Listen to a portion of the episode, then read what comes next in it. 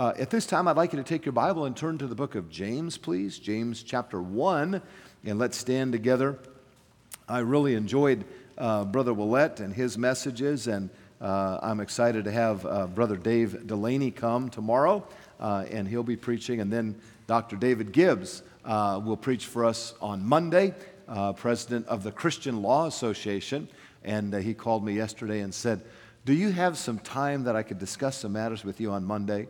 And um, uh, normally, when Brother Gibbs says that, either there's some legal thing, or either there's uh, some, he wants to get me involved in something, or maybe he just wants to have dinner. I don't know, but I always take it seriously. And so, uh, whenever he comes into town, he's always a blessing to us. And uh, I'm glad that we have some good preachers right here at the beginning. I want to bring a message to you this morning that uh, the Lord laid on my heart, and I trust will be a help to you, if not today, sometime in the upcoming days. The message I've uh, chosen this morning and the passage God has placed on my heart here, James chapter 1, the message is entitled Thriving Through Difficulty. Uh, there's uh, no doubt that the ministry is not getting easier, sometimes it's getting harder. And uh, sometimes, even in Bible college, you'll have challenges. And it's good that you have a biblical philosophy of how to abound through challenging times. And I want you to notice this with me in James 1, verse 1. James, a servant of God and of the Lord Jesus Christ, to the 12 tribes which are scattered abroad, greeting.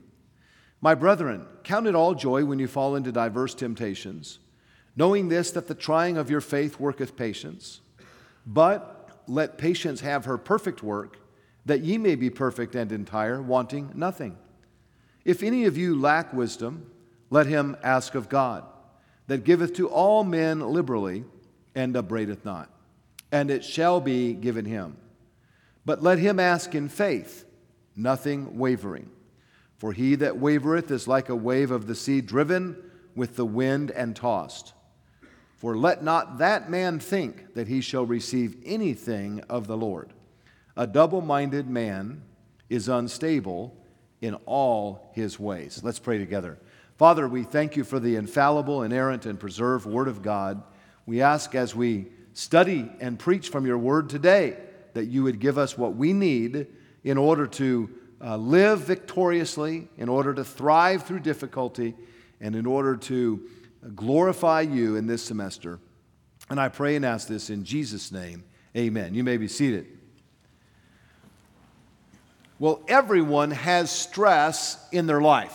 And uh, so far, I hope this has been a fairly stress free semester, but uh, that first quiz is coming, that first test is coming, that first bill is coming, and, and uh, every one of us are going to have times of stress in our life. I'm told that Americans consume about 50 million aspirin tablets every single day. Some people call this the age of Advil. I don't know if that's true or not, but people constantly uh, taking pills, some people sadly getting involved in drugs or alcohol trying to deal with their stress. But we're going to see this morning that God intends to use the stress to mature and to develop you in your life. I'm told that a typical concert piano has over 240 strings, and that when those strings are tightened, it creates a pull of about 40,000 pounds on the frame. Uh, it's hard for me to imagine that, but you take some of these pianos and you tighten those strings like that, and, and uh, they're, they're literally, uh, right now, that piano's under so much stress it needs some Advil over there, just, just pulled so tightly. But we also understand that if those strings are not pulled to that extent, then there would be no beautiful music ever come from that piano. And I want you to know that every stressful situation that you will experience, even in Bible college, is designed of God so that your life can bring forth beautiful music for His glory. This is the purpose of God allowing difficulty and stress into your life. God makes no mistakes. James is one of the first books written in the New Testament. It was written as a result of the scattering abroad of the church, the early church. We know in Acts uh, chapter 7 and 8 that a great persecution took place and the church was scattered abroad. And uh, we know that in Acts chapter 12, James, the brother of John, was uh, killed uh, by Herod. And in Acts chapter 15, we find James, uh, uh, the half brother of our Lord Jesus, the pastor of the church of Jerusalem. And this is the human author of the book of James, uh, under the inspiration of the Holy Spirit, giving to this dispersed church of the first century admonition because they were going through some stressful times. They were being persecuted. They were uh, many times uh, losing their jobs. They were oftentimes ridiculed because of their faith in the Lord Jesus Christ. And sometimes uh, when we have stressful times, it's good to look to the cross of Jesus, is it not? And remember what he endured. And sometimes it's good to remember that those that have gone before us have also paid a great price for their faith. As I open the Word of God this morning, I notice first of all that God has a heavenly purpose in difficulty. He has a heavenly purpose in difficulty. In fact, in verse 1, the Bible tells us uh, James, a servant of God and of the Lord Jesus Christ, to the 12 tribes which are scattered abroad, greeting. My brethren, count it all joy when you fall into diverse or different temptations. Now, notice again the phrase here in verse 2 count or consider. It is an accounting term. God wants us to look at this and, and to measure it and to think of it. Uh, he says in verse number 3 knowing this, that the trying of your faith worketh patience.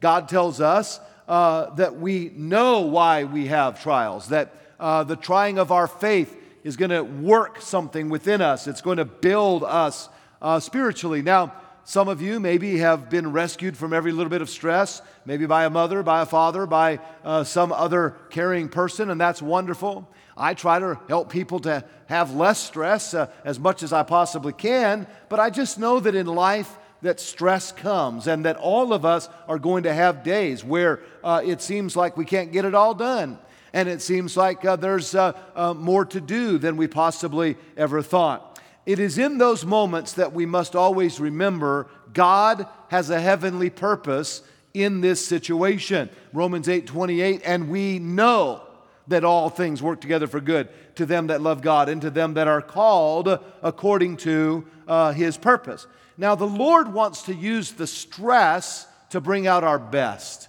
He wants to uh, show his super abundant grace through us during those times, Satan wants to bring out our worst. He wants us to complain, to get bitter, to get mad. He wants us to run, to hide, uh, to take more days off so that things will accumulate more and work will not get done. He, he will give us all the wrong answers. He'll point people to drugs or alcohol. But God says for His people, there is a heavenly purpose. And I want to share a, a few of those purposes with you this morning. The first one is the development of your faith. The development of your faith. The Bible says in verse 3 knowing this, that the trying of your faith worketh patience. Uh, here we see that God is using this trial to develop our faith. You are going to either go through life or grow through life, and God is going to use these uh, temptations and trials uh, to build our faith. In verse 3, the word trying is the Greek word uh, dokimion, which means proving. God is going to test, He's going to prove your faith. Now, men, a faith that cannot be tested cannot be trusted. And if we faint in the day of adversity, our faith is small. And I'm here to tell you that if you can't trust God for a school bill, you'll never lead a church to build a building of a million dollars. If you can't trust God uh, to help you through a relational difficulty uh, in college, you'll probably never help uh, to deal with multiple such problems in a church at a given time. God will bring you into these trials to prepare you and to build you, never to destroy you, but to build you and to use you for His glory. So, the heavenly purpose is the development of your faith. It's good that you would take some time whenever you're going through some stress and say, Lord, what are you trying to teach me here? I think about sometimes students saying, Oh man, I've got a final or I've, I've got a paper uh, to write. And uh, I think about the fact, you know, I've got to write two or three every week. My average sermon is 22 pages long. I've got to have those ready every single week. You know what you're doing, students? God is preparing you. He's giving you now the discipline so that you'll be able in the future to continually serve Him and continually uh, succeed in ministry. So, the development of our faith. Then, secondly, is the display of our faith. God wants you and God wants me to display a working faith. The Bible says there in verse 3 knowing this, that the trying of your faith worketh patience. Romans 5 and verse 3 says it this way And not only so, but we glory in tribulations also, knowing that tribulations worketh patience. Now, the word patience means endurance. And what it tells me is that when I'm going through a difficult time of transition or trial, and for some of you getting used to a dorm and going through the process of assimilating into college, that as you're getting used to change and as you're getting used to discomfort or sharing or whatever the case might be, God is working patience. He's working endurance in you. He's helping you now to get ready for the day that you step onto the mission field and nobody speaks your language and everybody wears a mask, whether it's COVID or not, and there's a million cars and you can't find your way uh, to your apartment. God is preparing you now for another season, and because you're passing the test now, you're going to pass the test later. Many of you, Lord willing, will meet your life's mate at this college. And uh, in marriage, you're going to learn that there's a lot of sharing. There's a lot of uh, sharing space and closets and toothpaste and all the rest of it. And not that you need to share your uh, toothpaste with your roommate. Tell them to get their grimy hands off your toothpaste.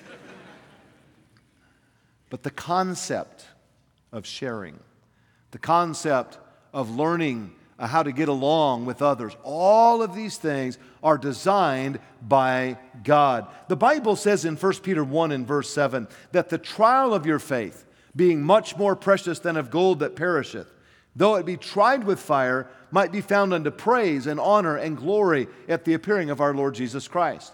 Now, I do not think sharing in the dorm is a trial of your faith necessarily. I think there are real trials of our faith. But God is telling us in 1 Peter 1 7 that the purpose is for His honor and glory. And so there is a heavenly purpose in difficulty. And if you're the type that has to always run to mama when there's a problem, or you never had uh, to face up to the fires of this life, and if you run from the trials, you're going to find that you're going to never be used the way you could have been used for the glory of God. I'm telling you, God does not waste trials. And when the trials come, I want to encourage you don't run. When the trial comes, remember, God, you must have a heavenly purpose in this. There must be something you want me to learn from this. I'm so thankful today for so many of our graduates that are serving on foreign fields and various places across America, and they've learned uh, uh, how to endure hardness as a good soldier of Jesus Christ. And so we must recognize there's a heavenly purpose. But then, secondly, I want you to see this morning, and just as important, that there is a biblical process, a biblical process through difficulty. Now, someone might say, okay, Pastor Chappell, I understand that uh, when I have a tough time at work or with a test or with a roommate, God has a reason for it. I get that. There's a heavenly purpose in mind, and I, I believe that. But it's still hard what I'm going through right now. It's not easy sometimes uh, to face some of these things. And so let me share with you a biblical prescription for dealing with stress. What does the Bible say? Notice verse 4. But let patience have her perfect work. Let's read that together. Ready begin? But let patience have her perfect work. One more time. But now, here we begin to see the process through difficulty. It is a biblical process. It is letter A, a process of surrender. A process of surrender. You will never have victory if you rebel, fight, If you, if you go, I'm going to ask Brother Goetsch what he says about this. I didn't like that question, uh, that answer. I'm going to ask Dr. Rasmussen. I'm going to ask my dad. I'm going to ask my mom. I'm going to ask my roommate until you finally get someone to agree with you. That's not what the Bible's telling you to do. It's telling us that there is a process that begins with surrender. Let patience have her perfect, uh, uh, her perfect work. Let's all say the word let. Ready, begin? Let. That is to allow. That is, if you will, to trust. That is to say, I, am gonna, I'm not gonna fight this. I'm gonna let God use this so that his perfect work may be done. Now, I cannot think of a greater example than the Lord Jesus himself. I received a text this morning from four of our families that are in the Holy Land this morning. And maybe it's nighttime there, but they sent me a picture just a few uh, minutes ago from the Garden of Gethsemane. The Garden of Gethsemane is perhaps one of the most moving places in all of the world to me, maybe the most moving.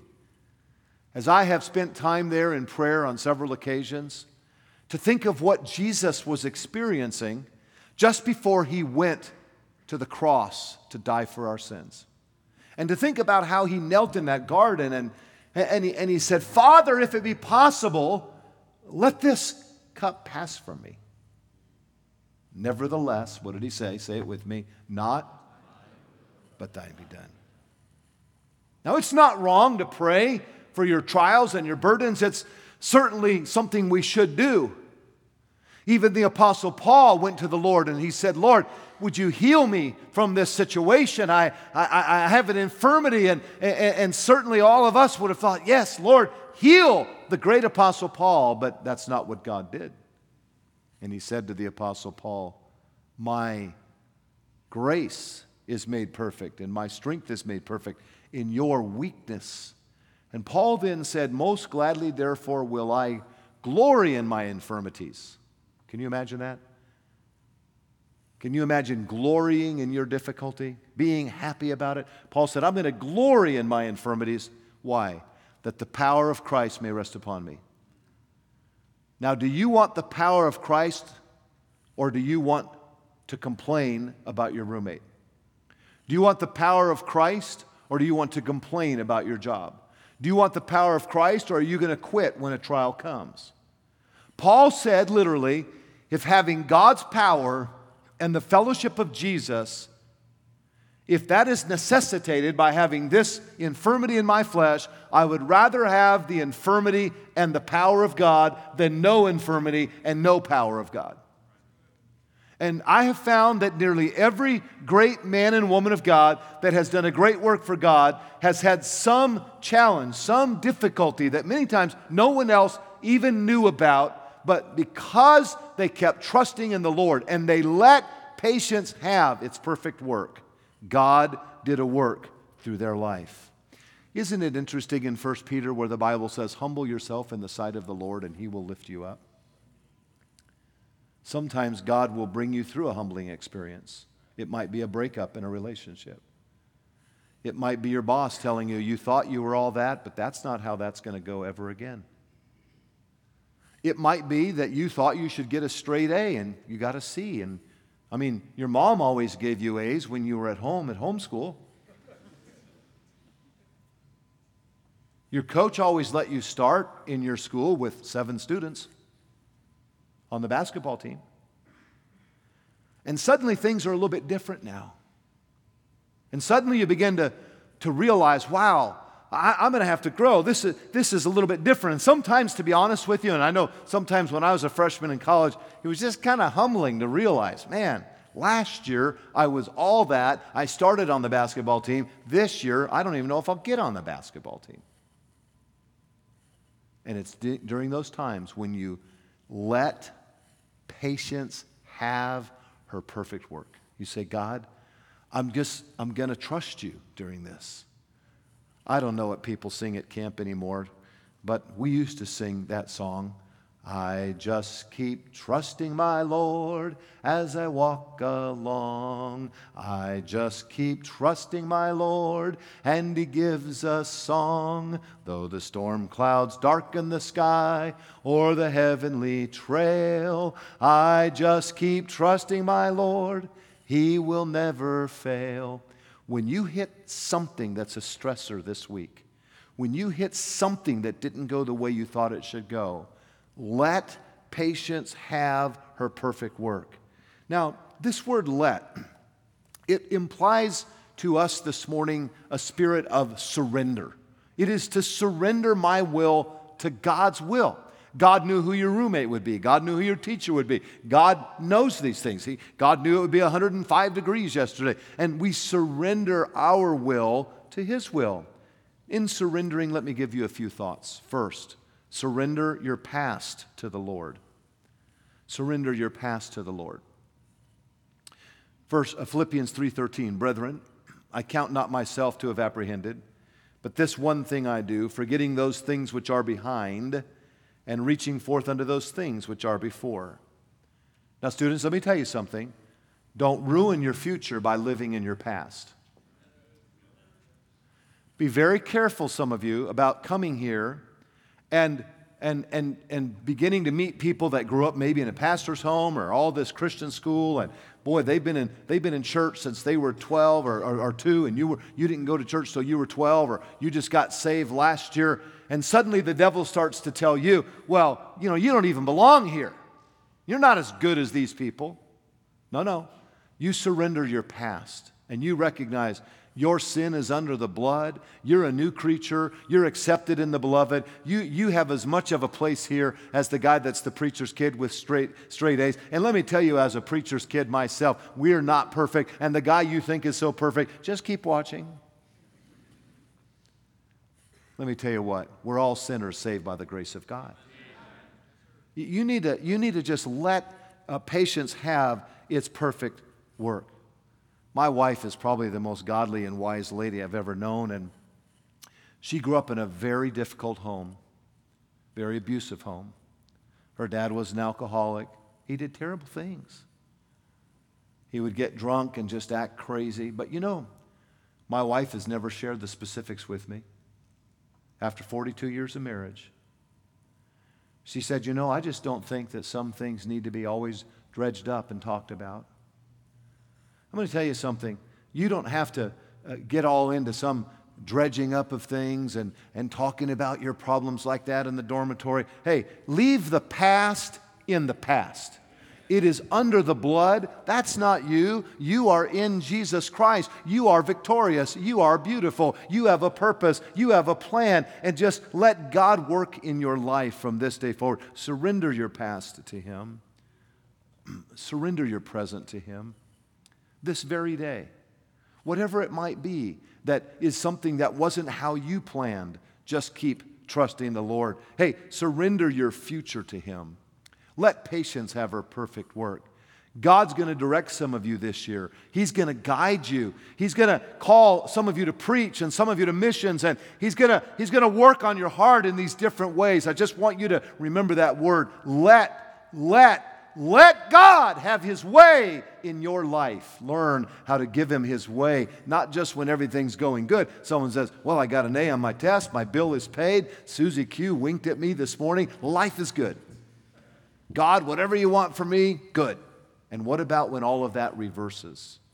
Still let God have His way. The Bible says in Hebrews 4:14, "Seeing then we have a great high priest that has passed into the heavens, Jesus the Son of God, let us hold fast our profession, for we have not an high priest which cannot be touched with the feelings of our infirmities, but was in all points tempted like as we are, yet without sin. Let us therefore come boldly to the throne of grace, that we may obtain mercy and find grace to help in time of need." I like that phrase that says, He can be touched with the feeling of our infirmities. God knows, the Lord Jesus knows the loneliness and the hurts of this life. Bring them to Him and He will see you through. There's a process of surrender. And then, secondly, there's a process of maturity. A lot of these trials simply are a part of growing up spiritually, a process of maturity. Now, notice what it says there in verse 3, rather, verse 4. But let patience have her perfect work, that ye may be perfect and entire. Now, notice that phrase there, that ye may be perfect. Now, we know that none of us are perfect. The word here is speaking of spiritual completeness or maturity. A process of maturity, growing in grace. 1 Peter 5:10. But the God of all grace who hath called us into his eternal glory by Christ Jesus, listen to this, after that you have suffered a while, make you perfect, establish, strengthen, and settle you. God says it's going to take some suffering, it's going to take sometimes some disappointment to teach you how to pray, to knock some of the pride off of some of you. Some, some of the guys that maybe come into college going, hey, dude, what's going on, man? Did you see my wheels out there? Hey, what about the. And they're bragging about everything. Sometimes God will bring a trial into their life. Sometimes God will allow a hurt or a difficulty in our lives so that we will grow, so that we will mature, so that we'll learn hey, it's not all of that that matters. It's glorifying God that really matters. And so there's a process that takes place in maturing. And so Paul is teaching us that there's a, there's a, or James is teaching us there's a heavenly purpose in all of this. And that purpose is clearly seen that God uh, is at work in our life. There's a purpose in this difficulty that He would work patience. There's a process in this difficulty that we would let patience have the perfect work. And then I want you to notice, thirdly, there's a revealed product through this difficulty. We see there's a, there's a heavenly purpose, there's a biblical process of surrender, and thirdly, there's a revealed product through the difficulty. Now, notice in verse 4, the Bible says, that ye may be perfect and entire, wanting nothing. If any of you lack wisdom, let him ask of God, that giveth to all men liberally and upbraideth not, and it shall be given to him. But let him ask in faith, nothing wavering. Now, notice if you would, the first uh, part of this uh, product that is developing from the trials that we face is that we're going to learn how to ask God for wisdom you're going to learn how to pray. Trials will only reveal our need for wisdom. You know, every day of my life, there's something new that comes that I must have the wisdom of God for. I, I, never, I never knew some of the things that I would face in the ministry. Trying to help people with their families, trying to help people uh, in various difficult situations. And, and building buildings and, and all of the different things that you face. And all of these have required that I come to the Lord and that I learn uh, in difficulty the necessity of asking Him for wisdom. Somewhere along the line, though we're always going to call and talk to pastors and parents and helpers and various ones, somewhere along the line, you're going to have to learn how to walk with God. And all of the trials of life are intended to get you to that place where you will seek Him and where you will ask Him for wisdom. Psalm 111:10, the fear of the Lord is the beginning of wisdom. A good understanding have all they that do His commandments. His praise endureth forever. I remember Jessica Downey's accident. Jessica, her parents sit on the second row here every Sunday night. Jessica was a student here in the early years of the college. She pulled out, took a left turn, I don't know exactly what happened. She was struck by a semi. I'd led her father to the Lord. She spent weeks and weeks and weeks in a coma. The church was grieving. I'd never pastored through something like that. I remember begging God for her life, begging God for wisdom. I didn't always know exactly what to say to Brother Downey.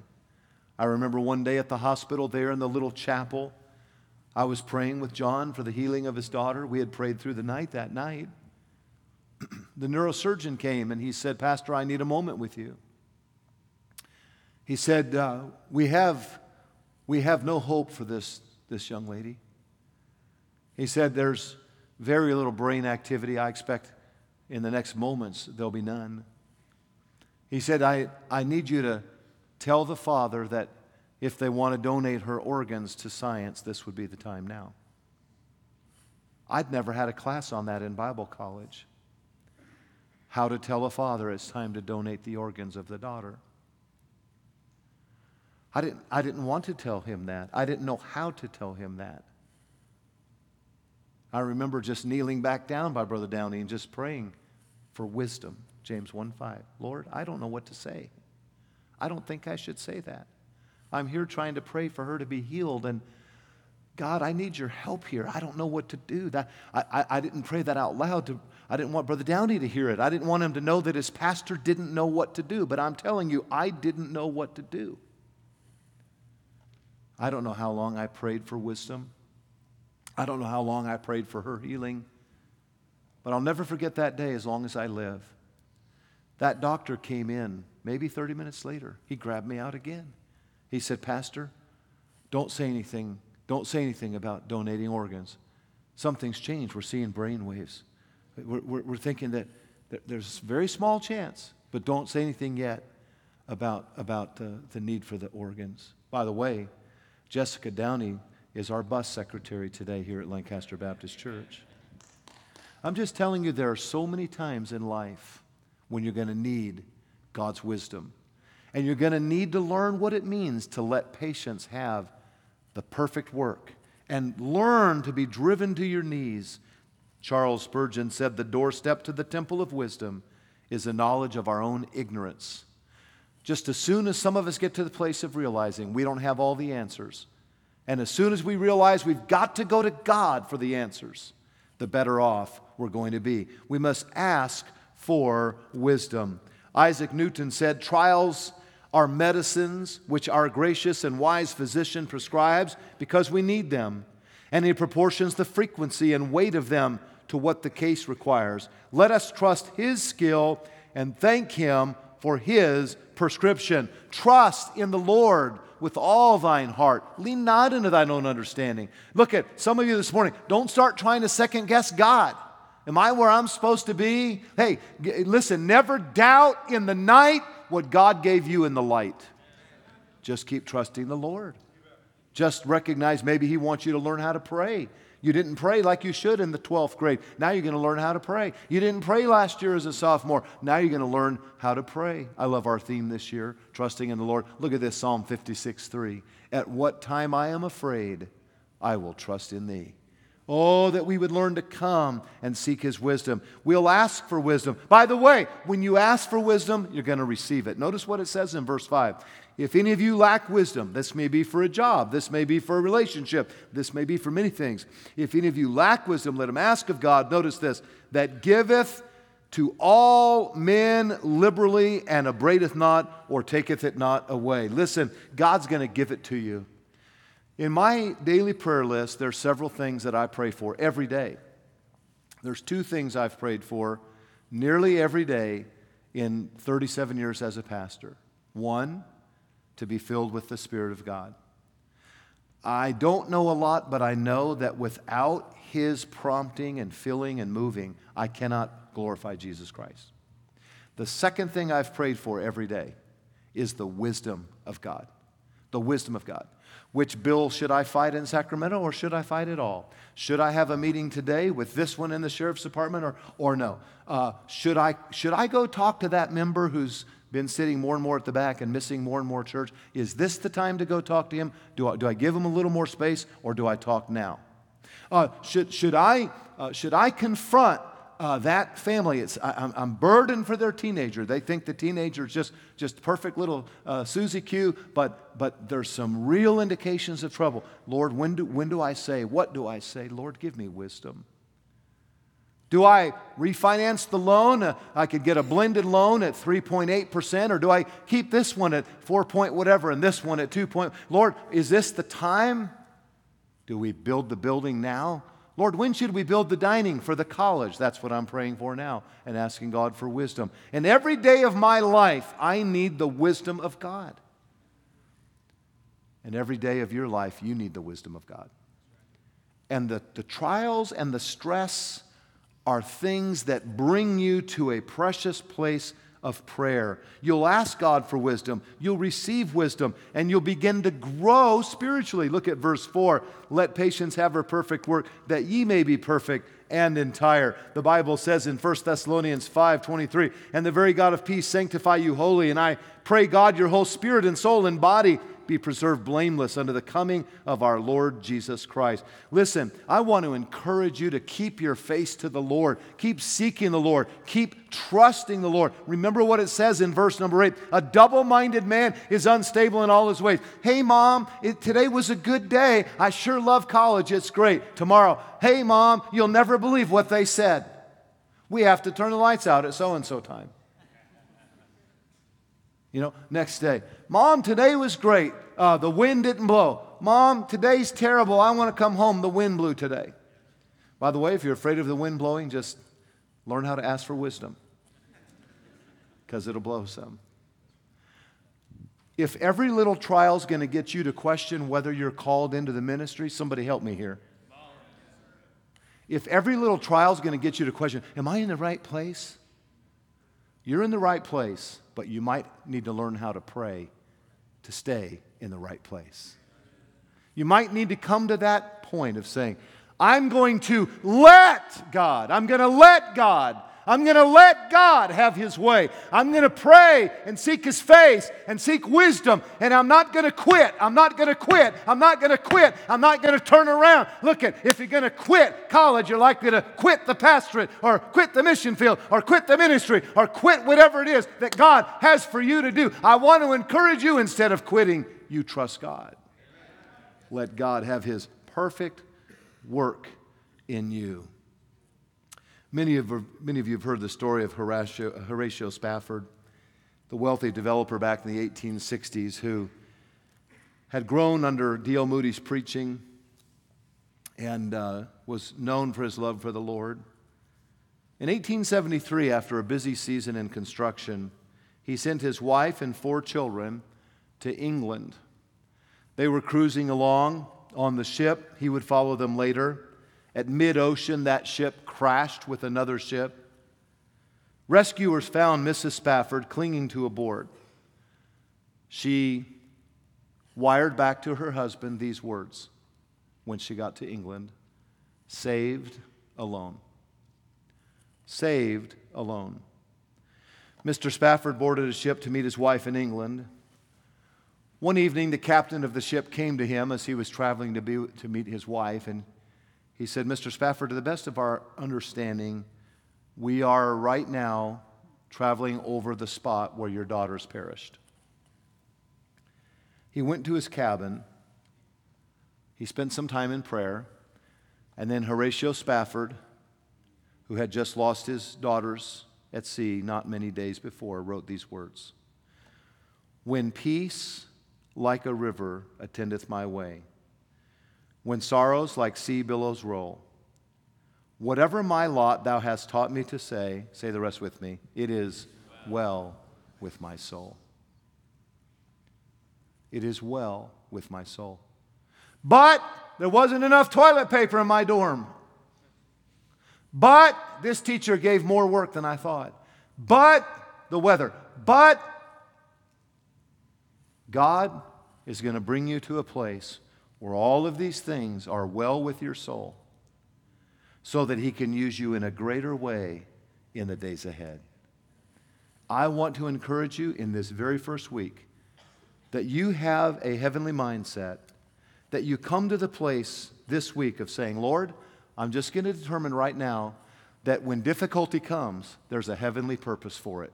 You're not making any mistakes, you have a purpose for it. And Lord, when difficulty comes, I'm going to follow your process. I'm going to let you. I'm going to let you have your way in my life. And Lord, when difficulty comes, I hope that there will be a revealed product in my life.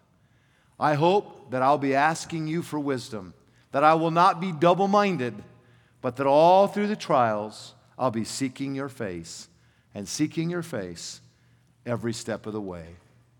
No one in Bible college taught me a lot about trials, to be honest with you. I think about this building right here. The budget went from 4.8 to 7.2 million dollars.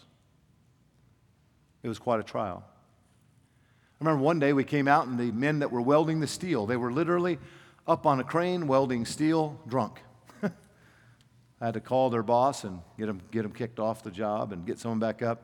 It was no surprise when the inspector came that they'd forgotten some major cross beams. They just completely forgot them, and we had to tear the wall apart and put them back in. Building programs are challenging. I remember standing outside the building one day and we put a little portico, a little little pop off on the side of the building. We, we didn't build the west wing right at first. We ran out of money, so we just put a little porch out there. And I remember a man coming up to me and he said, You know what, Pastor? I'm getting tired of the waste of money around here. Like that little porch right there, that's just excess. It's not needed. I'm sick and tired of just seeing something like that. He was kind of being grumpy and, and grouchy. He said, In fact, you're not going to see me here around the church anymore. It's always a blessing when people quit the church right in a building program. By the way, people that complain about painting or building a little portico, you know what I've learned? Normally never have tithed. Their issue's not the little porch, their issues they've been stealing from God, and they're just, they can't hardly stand seeing other people give sacrificially when they give nothing. But I'm here to tell you, you can't build an outhouse for Jesus and have someone not get mad. People, people struggle. You go through times when there's pushback and heartbreak and resistance. No one told me that in Bible college. But I'm here to tell you that for every push and for every resistance, there's a tremendous blessing on the other side if you'll just keep trusting the Lord.